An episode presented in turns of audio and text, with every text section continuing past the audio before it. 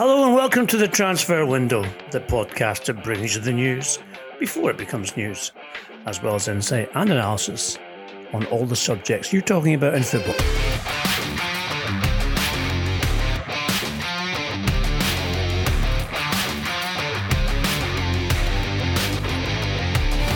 I'm Ian McGarry, and uh, we apologise for the lack of pause last week. It was unforeseen circumstances. Uh, although I can tell you that Duncan was off on one of his butterfly excursions, uh, but he rejoins us today, which is uh, always good news.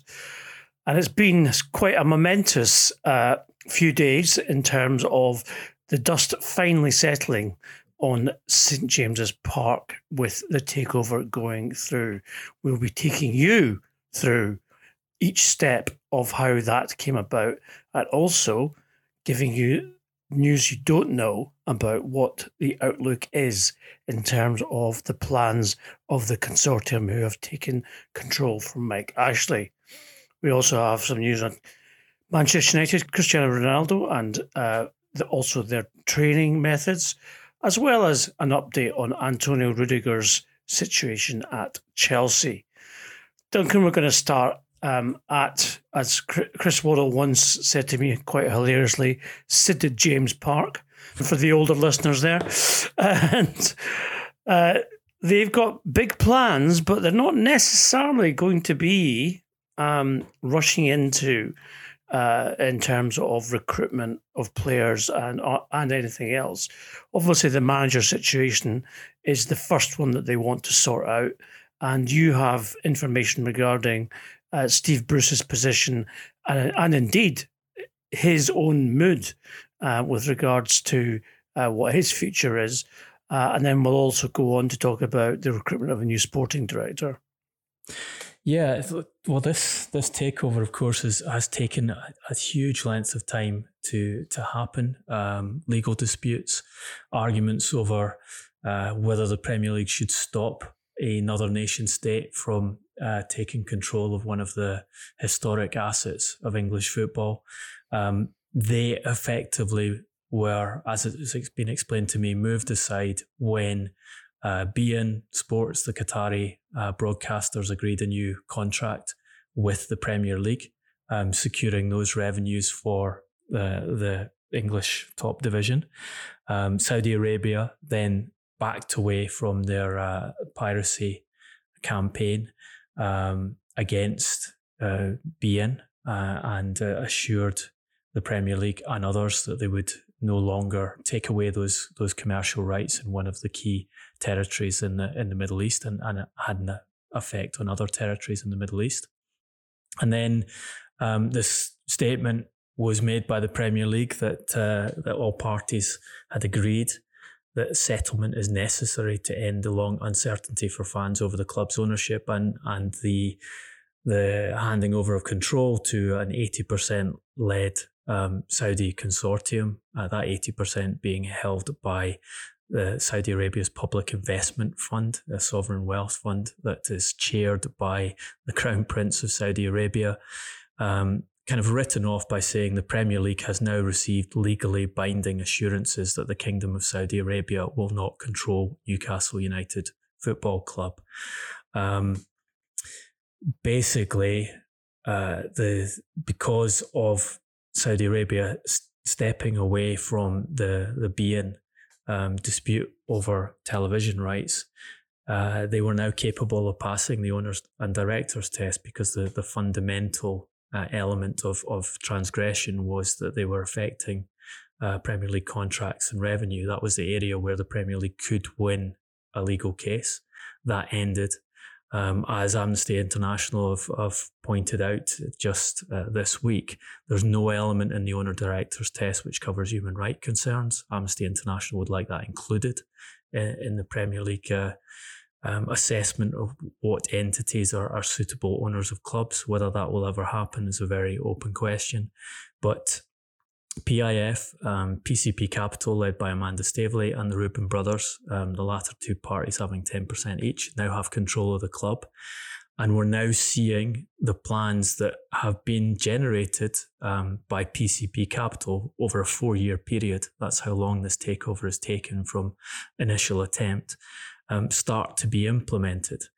We talked about this a lot in the podcast last year. Uh, and we talked about how you should not expect this to be a replication of Abu Dhabi's purchase of Manchester City um, and not expect it to be a replication of Roman Abramovich's purchase of Chelsea. Um, this, I'm constantly assured by the people involved, is meant to be a project which has learned lessons from what happened with those clubs, is very conscious that of the potential for being ripped off by players in, in the football business market, of buying, recruiting the wrong manager, recruiting more importantly, the wrong players, of paying too much in commissions for those players, paying salaries at a level which uh, hampers the progress towards a long term goal. Long term goal is very ambitious. That is to establish Newcastle United as one of the top cl- clubs in the world. But they say they're not going to do it by throwing lots of money at the transfer market and at coaches in the initial period. Um, what I'm hearing on their on their plans does back that up in that one of the priorities is a change of coach. Um, Amanda Staveley and her husband and other members of PCP Capital met Steve Bruce for the first time on Monday. A year ago, they were talking about retaining Steve Bruce as manager while they, they assessed the situation. They've basically come to the cl- conclusion that that is untenable because he is wanted out by the supporters and they feel Steve Bruce wants out himself, that he's tired of the situation and is amenable to coming to a agreement over his severance, which would allow them to change coach. However, there's a, a problem here, and it's a problem that is derived from the way in which Mike Ashley hired Bruce, in that he put him on a very unusual contract structure. It was uh, described as an initial three year contract. It is actually a rolling contract where um, he remains uh, in place essentially indefinitely until he's paid off by the football club.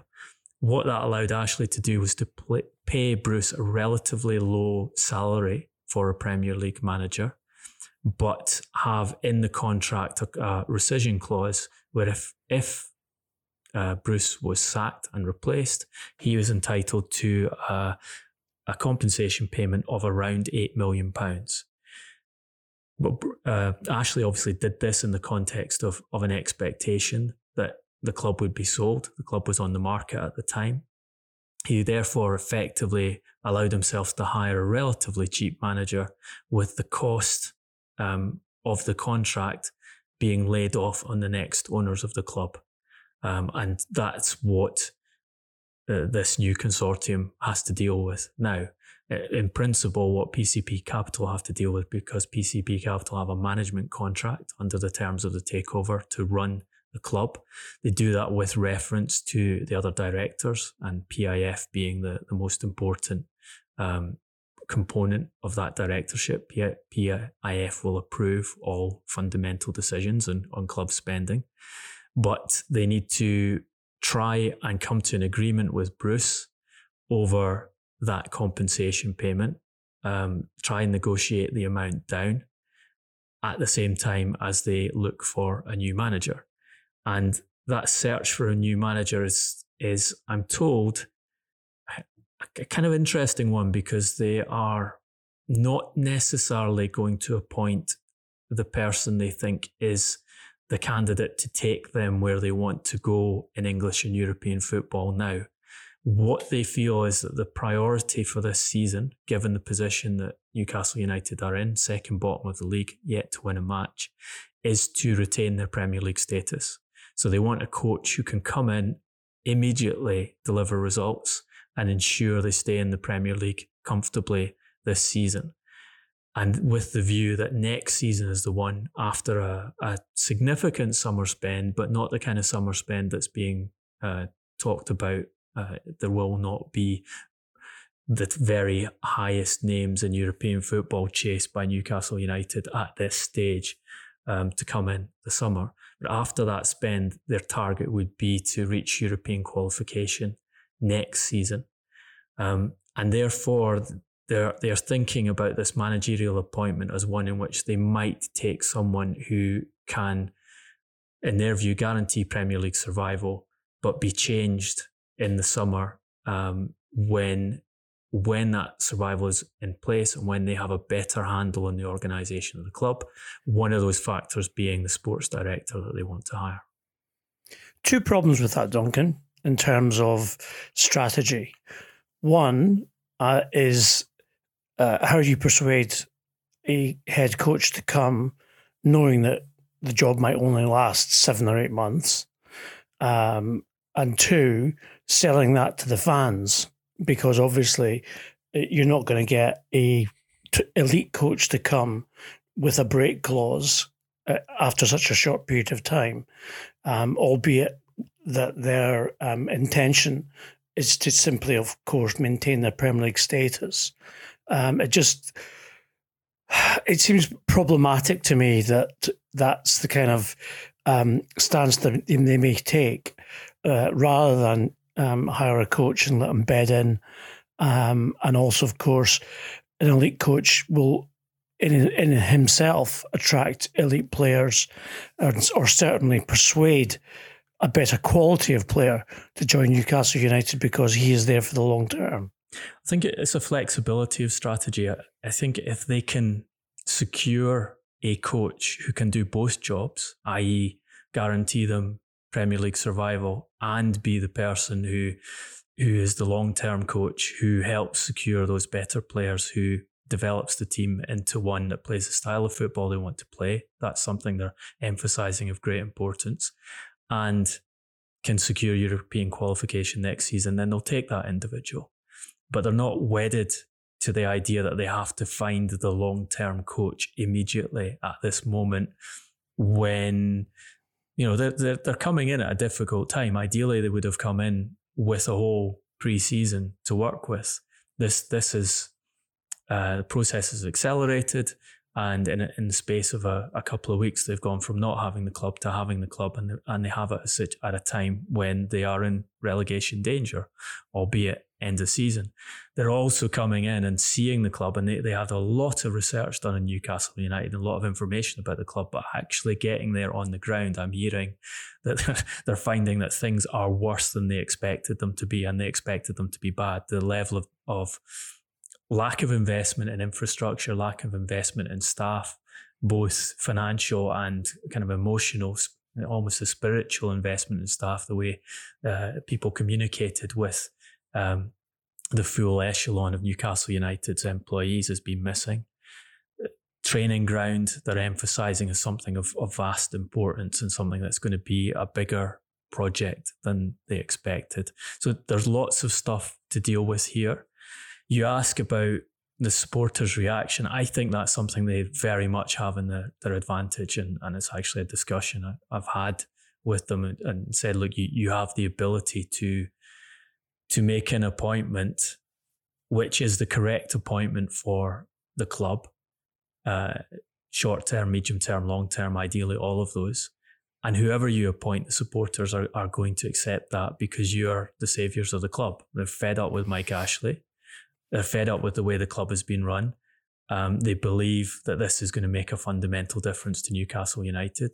Therefore, they will they will accept the decision that's made over the coach and not criticise in the fashion that any other club would do if, if that individual is perceived to not be the ideal appointment. There'll be a degree of trust that these people know what they're doing and have the best interests of the club at heart, that it makes it easier to, to follow that strategy. So let's talk chicken and egg then. And by that I mean, do you appoint the sport director first and ask him to find the manager? Especially as the uh, relationship between the manager and sport director has to be correct. There's got to be synergy. There's got to be a um, unison of uh, philosophy and direction in terms of player recruitment, or do you trust the people who clearly have no experience in operating in football uh, to appoint a head coach and then appoint a sport director afterwards. I, th- I think that's an element in this strategizing over the coach. They see the sports director as being fundamental to the project. They realize that that expertise of the transfer market, um, the the ability to make the most of their resources, which is the other big competitive advantage uh, in, in the, the Premier League um, albeit it won't be the level of spending that some people are expecting to be uh, immediately, needs a very skilled practitioner in the transfer market, and they need to to bring that person in. Now, again, because this this the takeover has essentially been hurried uh, and rushed through, they now are in a situation where it, it might be difficult to immediately appoint the right sports director and then give him the mandate to appoint the coach. Therefore, if it takes a bit more time to get the right man in a sports director, you do that, knowing you have to get a coach in eh, as soon as possible because um, Steve Bruce's continued presence for an extensive period of time is now considered untenable. So you hire a coach um, potentially with that that break clause um, and the, the the ability for the sports director to have a, a decision as to whether he's the, the person to continue with or whether the sports director wants to bring his own man in at a later stage. I think that this is it's basically an expedient approach to the circumstances that they're they're faced with. Um, you talk about elite coaches and and early on in this process, Antonio Conte was being mentioned as the, the principal target for Newcastle United. Um, it, I think this gives you a sense of where they are as a club in that there has been no contact with Antonio Conte. Um, I, I, have that from people close to Conte and from the the new owner's side, and they do not see Antonio Conte as being the right coach for them at present. That you know, this is where the project is now. They're very concerned about going through the stages in the correct order and not wasting money and not getting ahead of themselves by saying, uh, we have a sovereign wealth fund that um, has you know, roughly $400 billion of assets at present to the, the crown prince of Saudi Arabia, Mohammed bin Salman has said wants to increase those assets to 1.1 trillion by 2025. Um, you know, in in that sense, they they have the richest owners in world football, but in the sense of how much capital is going to be available to Newcastle United in the immediate future, it's it's not like the Abu Dhabi model. It's not like the Roman Abramovich model. It is not a case of we have lots of money we go in and sign the best coach available on the market. We convince them with our money to come uh, and take charge of players that, frankly, and, and, and we're talking about Antonio Conte, he doesn't want to be in charge of, of those players Newcastle United have at the moment. He doesn't want to be in charge of the players that they're capable of buying in January and the summer. His uh, career ambitions at present are to take charge of a club where he can immediately compete for the Champions League. That's not going to happen at Newcastle United for a while. Therefore, he is off limits to them, and they they appear to have the sense to realise we don't go for that cadre of coach and player until we have built the club into the level where it can it can realistically recruit recruit those players and get value from them. Contrast that with what Abu Dhabi and Manchester City did when they took control uh, and immediately putting an offer in for uh, Kaká, who's perceived to be the best player in, in the world at the time, who was av- available for the money they were prepared to do to put down, which had been a world record transfer fee. Milan agreed to do that deal.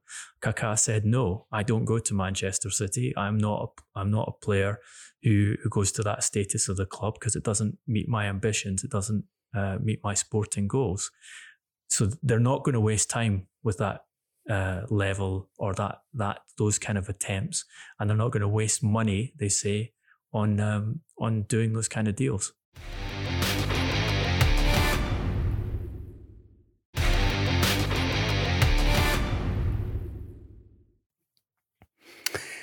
Two things that are very interesting, Duncan, uh, in terms of this particular takeover. Uh, one um, is, of course, the controversy over uh, Saudi Arabia's human rights record and uh, the way that they run their nation state, um, and the whole issue of sports washing through uh, football.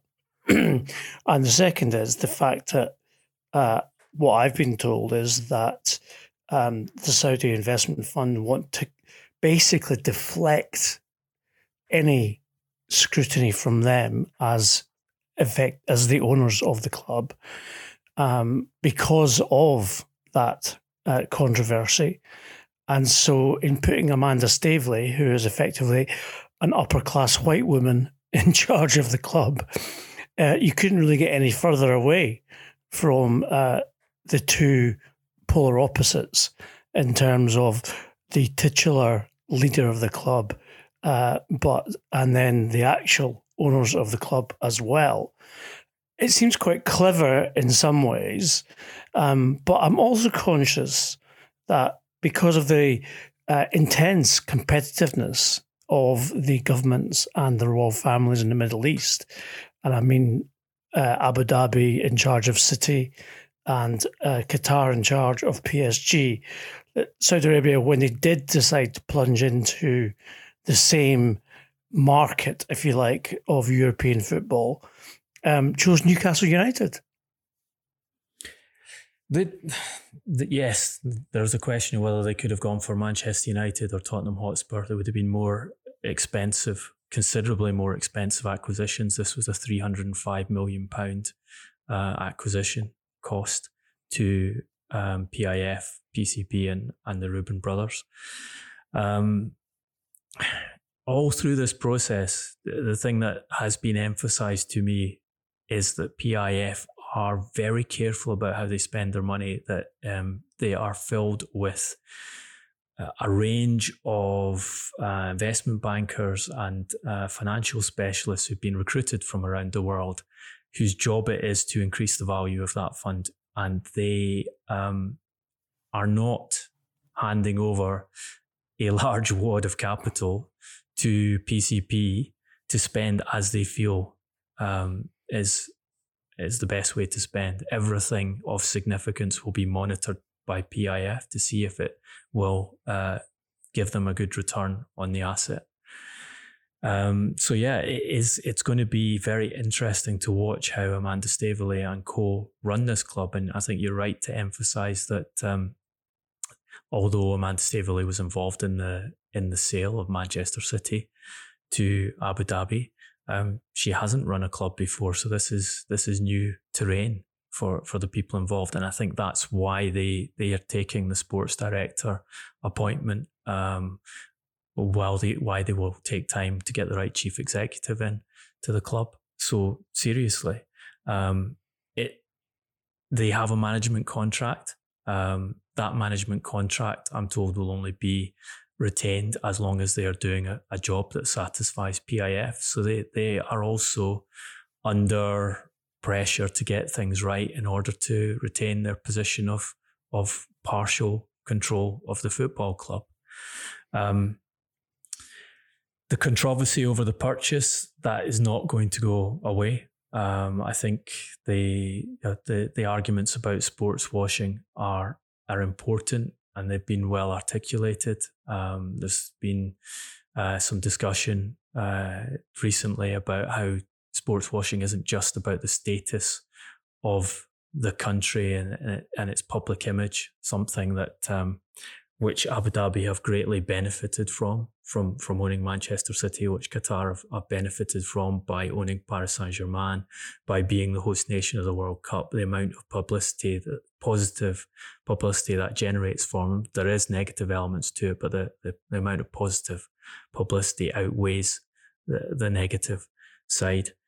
Um, there is also degrees of political control and political influence in a city um, which we've seen with Abu Dhabi um, and the way that they have been able to get involved in in investment in property areas within Manchester, which are controversial. Some people will say it's it's upgraded Manchester. Others will say that um, those they've been allowed to build properties with a high degree of um, luxury um, tenancy that would not have been permitted to other um, individuals trying to to uh, put in property investments in place in Manchester, and they've done that because they have buy-in from the the, the city council. Um, I think you probably see a, a similar process uh, happening in Newcastle. We've seen the the senior uh, council leaders in Newcastle welcoming the takeover.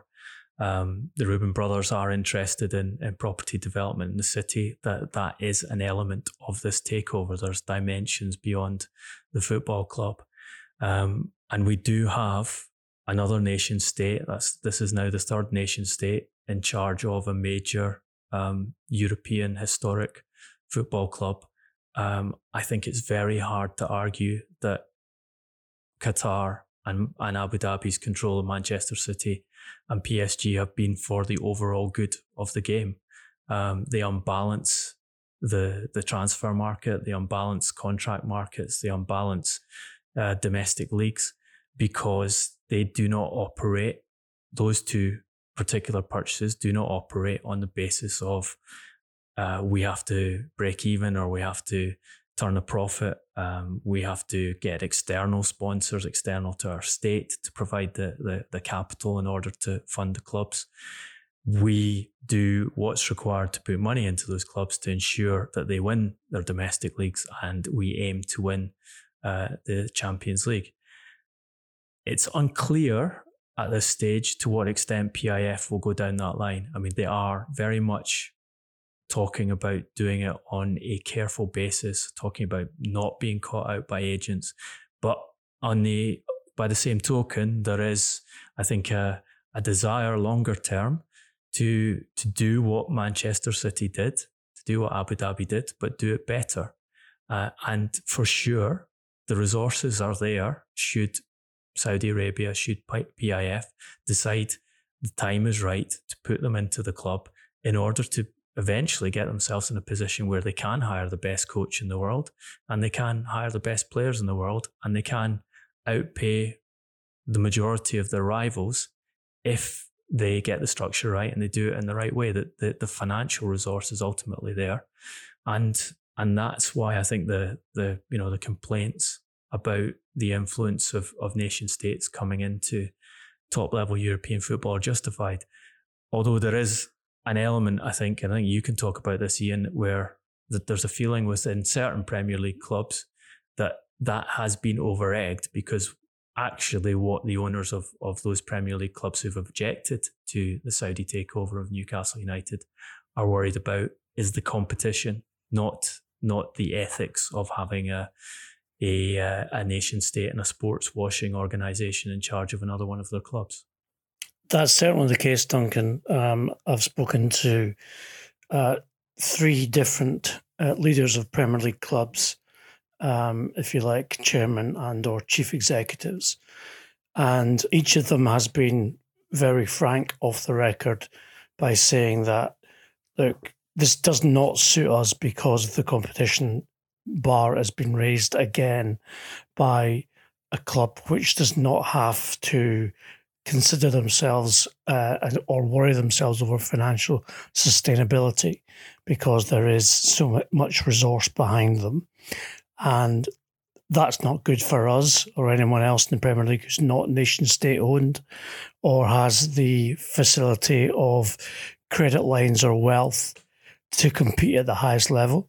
Um, that does, as you said, unbalance uh, the uh, contracts that they can offer, the transfer fees that they can spend, and uh, they're worried about the fact that they've got another rival who traditionally in the last 10 years certainly has not been a challenger for uh, Premier League title or even a, a domestic cup, suddenly being potentially flooded with money that they can spend uh, to improve their club. Now, some people would argue that well, that's just the the marketplace. That's that's how things happen uh, in any business um, when you get a new owner and they have the resources to invest. But um, in football, of course, there is a division between, uh, or sorry, a difference, not division, between the business side of things and the sporting side of things. Uh, obviously, the two are connected, but uh, that imbalance that you talked about is definitely there. So, the resistance to this takeover from other Premier League stakeholders was based uh, off the record on that fear. And on the record, they used the sports washing argument and uh, ethical argument uh, so that they, didn't look like they were complaining just for the sake of complaining um, uh, about the fact that they were being threatened by yet another huge investment in a football club, which they couldn't compete with. So that's where they are. Um, we, we should also mention the role of the, the UK government here um, in that the Foreign Office held meetings with the Premier League last year when, when the, the, the takeover was placed in jeopardy. Um, the BBC asked for uh, disclosure of the, the contents of, of those meetings, which um, the UK government has allowed in a partial redacted form, but and the, the bits that they've allowed to be read have include statements such as the disclosure of information detailing our relationship with the Saudi government could potentially damage the bilateral relationship between the UK and Saudi Arabia, which would not be in the public interest. I think you can take from that that um, what the UK government was more worried about than sport and the competitive balance of the Premier League was its uh, strategic and commercial relationship with Saudi Arabia, um, which involves, uh, among other things, uh, a, a, huge amount of arms dealing to Saudi Arabia. Uh, and that was something that could be used by leverage the, from the Saudi Arabia state to work on the UK government to put pressure on the Premier League to stop blocking um, this deal. So that there is a far bigger game in play. Uh, and it, tends to come down to money, influence, and power rather than, than uh, sporting ideals. Certainly the case with the arms dealing. Um, Saudi Arabia is one of the biggest uh, buyers of UK uh, arms goods um, in the world. And yes, I think you're right, Duncan. There's definitely uh, other forces at work um, other than just the uh, ethical, moral, and sporting questions that have been asked about this. But um, I do think, and it has been said by one uh, club, Premier League club owner to me, that um, he feels that there is a hypocrisy about um, people complaining uh, about Saudi Arabia getting involved in the Premier League when Abu Dhabi has been involved uh, and established Manchester City as the uh, dominant club of the past five years in this country. So uh, it's it's a it's a bit of a minefield, really, and it's not just a moral minefield. It's a it's a sporting minefield as well. But um, it will be uh, very interesting to see how it plays out. In the very short term, we do expect Steve Bruce to leave his post, as Duncan has uh, outlined with regards to even his own attitude. There is a negotiation over the compensation um, on that eight million pounds payoff, with Newcastle United trying to uh, basically bargain down uh, to around seventy percent of that fee. Bruce saying no, that's what I'm owed, uh, and so that's what should be paid, and therefore that's why he's been taking training for the last five days, even though the takeover has gone through.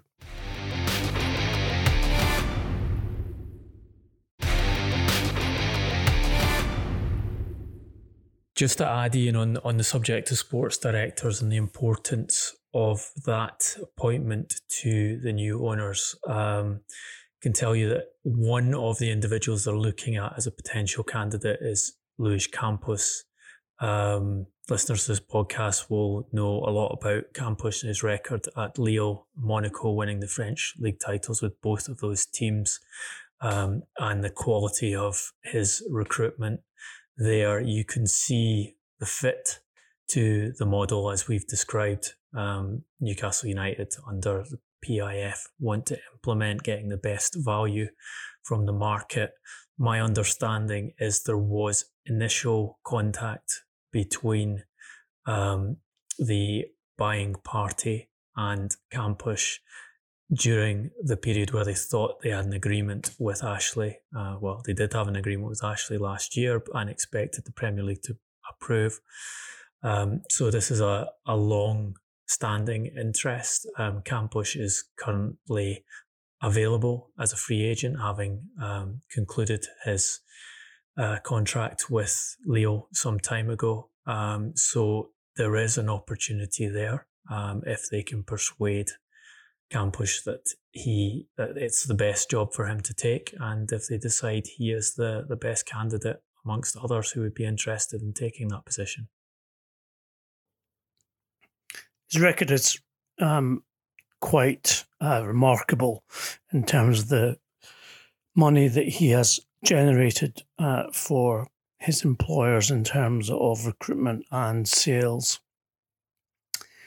So I suspect that uh, in Newcastle's attempts to get the recruitment just right in this new era of the takeover, then Luis Campos is definitely got to be a very serious candidate. Yeah, I think it, it's if you're pursuing the model they're pursuing, which is um, you're not going to throw this money at the top end of the market, then you need to identify talents that others have missed out on, and it can be accessed as value buys, and that's exactly what he was doing at Monaco and Lille. So, so there's a natural fit there. So uh, Kylian Mbappe gets the number nine jersey at Newcastle United. I'm sure Alan Shearer will be pleased. Uh, given that Luis Campos brought him through at Monaco and then, of course, uh, sold uh, the player to Paris Saint Germain, and he's probably now the most valuable footballer in the world. Um, Don't count on that one. Indeed, maybe not. Um, one of the things that uh, has been a constant thorn in the side for Newcastle United is attracting players to the northeast of England, and um, it will be interesting uh, to see how the new owners uh, deal with that, um, as well as the fact that, of course, they're taking over a club who are currently in a relegation position. Um, obviously, that's something they want to resolve primarily in order to make it an attractive option. But you're right, uh, Duncan, in terms of they won't be pursuing uh, Kylian Mbappe, unfortunately, uh, which is a shame for English football and, of course, for the Geordie faithful.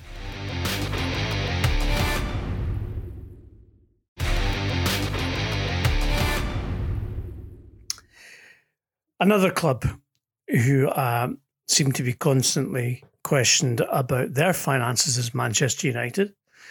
But I'm pleased to say, Duncan, that we're going to talk about Manchester United and football today. And in particular, a rather curious incident regarding Cristiano Ronaldo and Bruno Fernandes over the taking of a penalty.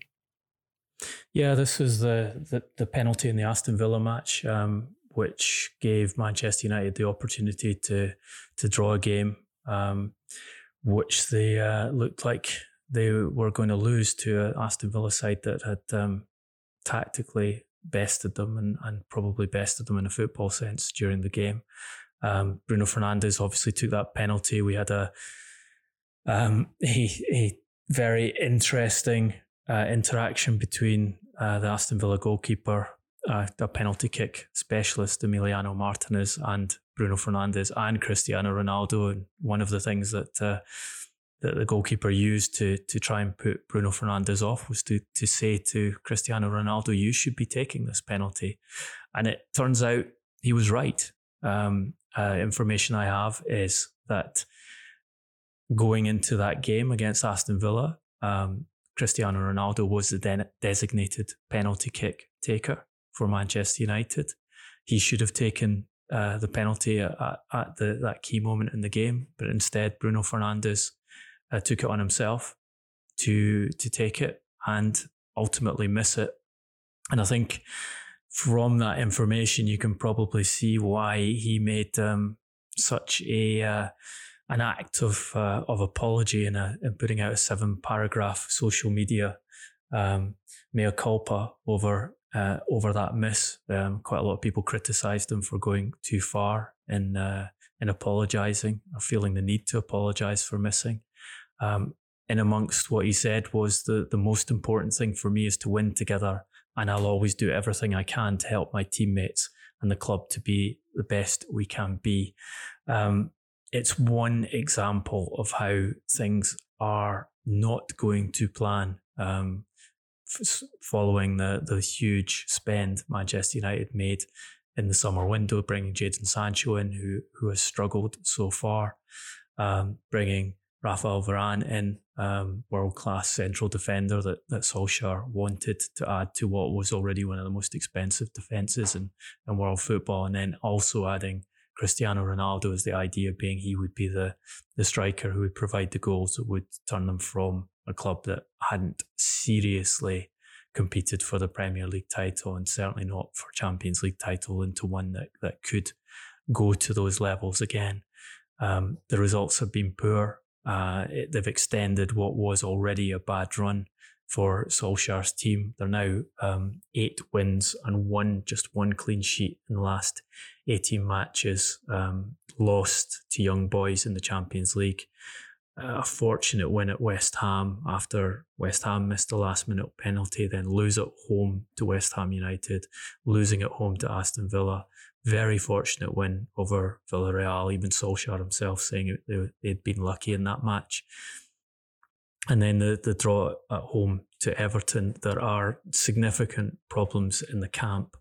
And um, it's going to be interesting to see whether Solskjaer can do what he's always managed to do before during his, his period in charge of Manchester United, almost three years now, which is when the, results go badly, he's managed to deliver a result or a couple of results in games against sides where uh, he was not expected to win and and done enough to to change the uh, the image around uh, his his uh, management of the team uh, and sustain what has been um, what is now the longest uh, run without a trophy um, that Manchester United have experienced for over three decades.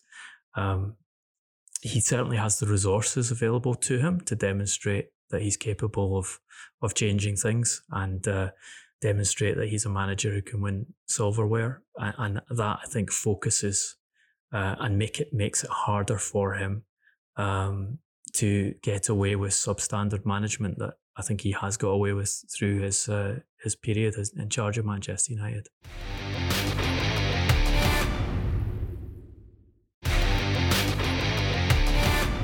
A uh, quick update on a story that we have been uh, keeping you abreast of uh, over the last few weeks, and that is the future of Antonio Rudiger at Chelsea, a player who is out of contract, uh, like many actually, uh, next summer, um, and has the opportunity to sign a pre contract agreement with a club outside of England should he choose to do so. Uh, it is our information that Rudiger has instructed his representatives to uh, stall or indeed uh, not participate any longer in negotiations with Chelsea, despite the fact that uh, it is his preferred choice to stay at Stamford Bridge. And that's because he has interest from both Madrid clubs, Atleti, and uh, also Real Madrid, and also Barcelona. Uh, and Rudiger is tempted by the prospect of moving to La Liga.